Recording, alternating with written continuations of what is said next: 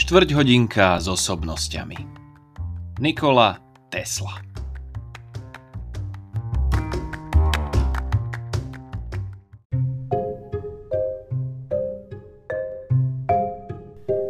Nikola Tesla bol vynálezca a konštruktér mnohých elektrických strojov a prístrojov. Jeho patenty a teoretická práca formovali základ moderných systémov na striedavý prúd. Vrátane polifázových energeticko-distribučných systémov a motorov na striedavý prúd, ktoré umožnili začiatok etapy zvanej druhá priemyselná revolúcia. Známy je tiež vďaka svojim príspevkom k fyzike elektriny a magnetizmu koncom 19. a začiatkom 20. storočia. Okrem iného bol vynálezcom rádia. Nikola Tesla sa narodil 10. júla 1856 srbským rodičom v dedine Smilian, blízko mesta Gospič v dnešnom Chorvátsku. Jeho otec Milutin Tesla bol srbský pravoslávny kňaz. Od detstva vynikal talentom na prírodné vedy. Študoval na univerzitách v Graci a v Prahe.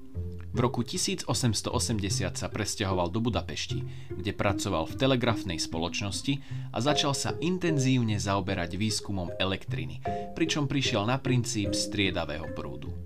O dva roky neskôr sa presťahoval do Paríža a v júni 1884 sa trvalo usadil v Spojených štátoch. Občianstvo tam získal v roku 1891. Tesla začal v roku 1884 pracovať vo firme Edison Co. Pretože od malička si predstavoval, ako spolu s Edisonom vynaliezajú rôzne vynálezy. Po nezhodách s Edisonom, súvisiacich hlavne s nedostatočným Teslovým finančným ohodnotením, v roku 1886 založil vlastnú firmu Tesla Electric Light and Manufacturing. Firma hlavne vyrábala a patentovala vylepšenia na oblukové lampy. Tesla mal však zakrátko nezhody s investormi, pretože chcel vyrábať striedavý prúd, s čím nesúhlasili a vyhodili ho. Nenašiel si prácu v elektrickom obore a istý čas musel ako robotník kopať jamy. V roku 1887 podpísal zmluvu s Edisonovým veľkým rivalom Georgeom Westinghouseom, ktorého zaujali Teslové nápady a od ktorého tak obdržal 1 milión dolárov, za ktoré si zariadil vlastné laboratórium. Pokračoval v ňom vo svojom výskume striedavého prúdu a urobil v ňom aj mnoho iných objavov. Napríklad roku 1890 vynašiel výbojkové žiarovky svietiace bez vlákna. Už v roku 1891 sa začal zaoberať technológiou rádiového prenosu a v roku 1893 ako prvý na svete verejne demonstroval rádiokomunikačný prístroj. Teslové objavy a vynálezy pokračovali aj v nasledujúcich rokoch – Dal si prihlásiť okolo 300 patentov. Mnoho jeho objavov vzniklo ako vedľajší produkt jeho primárnych výskumov a niekedy si hneď neuvedomil ich budúci potenciál, kvôli čomu ich nepublikoval a neskôr mu tak nebolo prisúdené jeho prvenstvo. V 90. rokoch narastali jeho konflikty s Edisonom v tzv.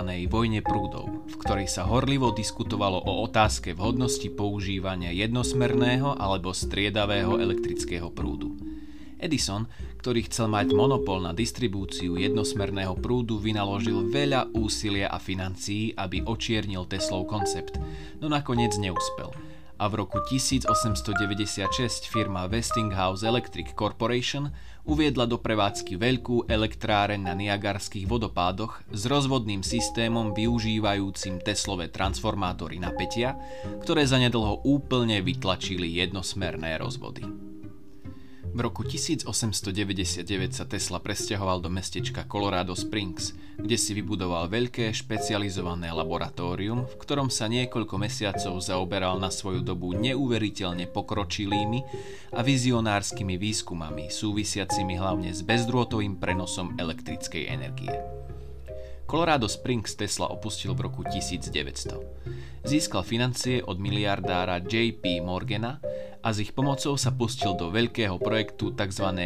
Wardenclyffskej veže, ktorá mala umožňovať bezdrôtovú distribúciu elektrickej energie na veľké vzdialenosti. S výstavbou 57 metrov vysokej veže sa začalo na Long Islande nasledujúci rok. Celý projekt si však vyžadoval ďalšie dofinancovanie a keď Morgan po niekoľkých rokoch nevidel návratnosť svojich investícií, prestal Teslu podporovať. Hoci sa Tesla snažil získať investície aj z iných zdrojov, nebol úspešný. Projekt nikdy nebol dokončený a Wardenklipská väža bola v roku 1917 zbúraná. Tesla sa navyše dostal do veľkých právnických ťahaníc s Guelmom Marconim o vynález rádia. Teslu veľmi znechutilo, keď Marconi dostal v roku 1909 Nobelovú cenu za fyziku pre objav rádia, hoci on ho objavil už niekoľko rokov pred ním. Hoci jeho prvenstvo bolo jednoznačne preukázateľné, Marconi mal v tej dobe veľký vplyv a tak tento spor nakoniec vyriešil súd v Teslov prospech až v roku 1943, tri mesiace po Teslovej smrti. V roku 1915 bolo pôvodne ohlásené, že Tesla dostane Nobelovú cenu za fyziku, no z neznámych príčin sa tak nakoniec nestalo. Podľa niektorých ju údajne odmietol. Teslovi narastali finančné problémy. Nepodarilo sa mu získať financie na svoje projekty a začal byť verejne prehliadaný a po prvej svetovej vojne sa definitívne utiahol do ústrania. Ďalej pokračoval vo výskumoch, no už viac v teoretickej, nie praktickej rovine, pričom sa zaoberal veľmi futuristickými projektami. Nikola Tesla bol vysoký 188 cm, čo bola na tú dobu úctyhodná výška. Bol veľmi štíhlej postavy.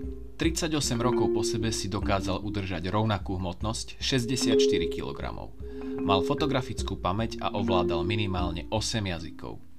Keď intenzívne pracoval na svojich vynálezoch, spával len 2 hodiny denne. Bol jedným z prvých ekologických aktivistov na svete. Chcel dosiahnuť, aby sa začali využívať palivá z obnoviteľných zdrojov. V roku 1931 mal Tesla predstaviť svetu svoj elektrický automobil – Jednalo sa vraj o prerobený model značky Pier Zero, ktorý bol poháňaný jeho elektromotorom na striedavý prúd. Doteraz sa však nepodarilo odhaliť dôkazy o jeho existencii. Vo svojich 78 rokoch sa Nikola Tesla dostal na titulnú stranu novín The New York Times. Dôvodom bol jeho údajný vynález prezývaný ako lúč smrti alebo Teleforce – Článok popisoval lúč smrti ako zbraň, ktorá dokáže poslať k Zemi letku 10 tisíc lietadiel na vzdialenosť 400 km.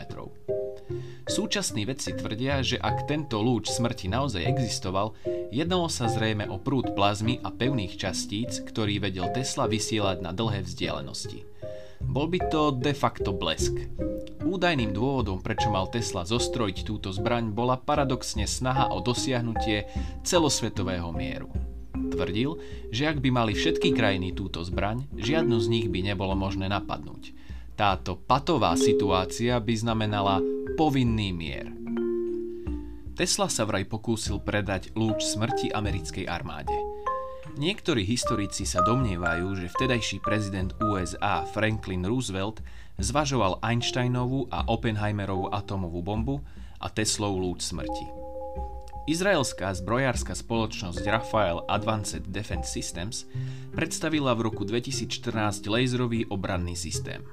Ten je schopný energetickým pulzom zostreliť objekty pohybujúce sa vo vzdušnom priestore. Zariadenie sa nazýva Iron Beam, železný lúč. Iron Beam je schopný na veľkú vzdialenosť presne cieliť vysokoenergetické laserové lúče.